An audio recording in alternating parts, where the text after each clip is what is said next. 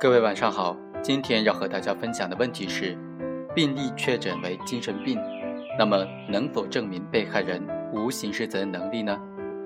在司法实践当中，往往会有精神病鉴定意见，认定犯罪嫌疑人是限定行为能力人还是完全行为能力人。如果鉴定意见认为被告人是限定行为能力人，而家属和辩护人认为医院的病历已经显示。被告人的精神病得到确诊，那么辩护人将病历提交法院，能否证明被告人是无行为能力？也就是说，病历能不能推翻鉴定意见呢？我们通过案例来具体分析一下。二零一四年一月十八日，被告人张某在机场安检时，被安检员夏某拦阻之后，随即从其口袋之内拿出事先准备好的厨刀。将安检人员刺成重伤，后经司法鉴定，张某在案发时辨认能力是存在的，控制能力有所下降，伴有精神病症状的抑郁症发作了，因此鉴定意见认为被告人张某是限制行为能力人。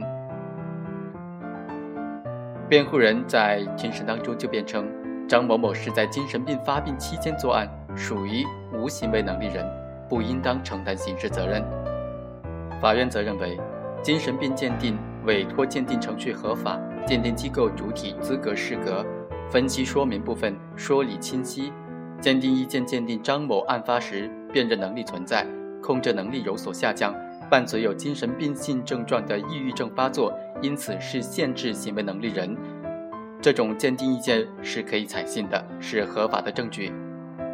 而对于辩护人提供的张某的病历以及出院证明，材料等等用于证明张某被确诊为患有精神分裂症。法院认为，该份证据只能够证明被告人在医院住院时被确诊为精神分裂症，并不能够证实被告人张某某案发时是无行为能力人。因此，对辩护人的辩护意见不予采纳。其实，对于法院的观点，我是不赞同的。原因之一就在于，法院认为。病例只能够证明被告人在住院期间患有精神分裂症，而不能够证明案发时是无行为能力的。那么鉴定意见也只能够鉴定在鉴定之时，被告人是处于限制行为能力人，而不能够鉴定案发时他的精神状况。两者的逻辑是相通的。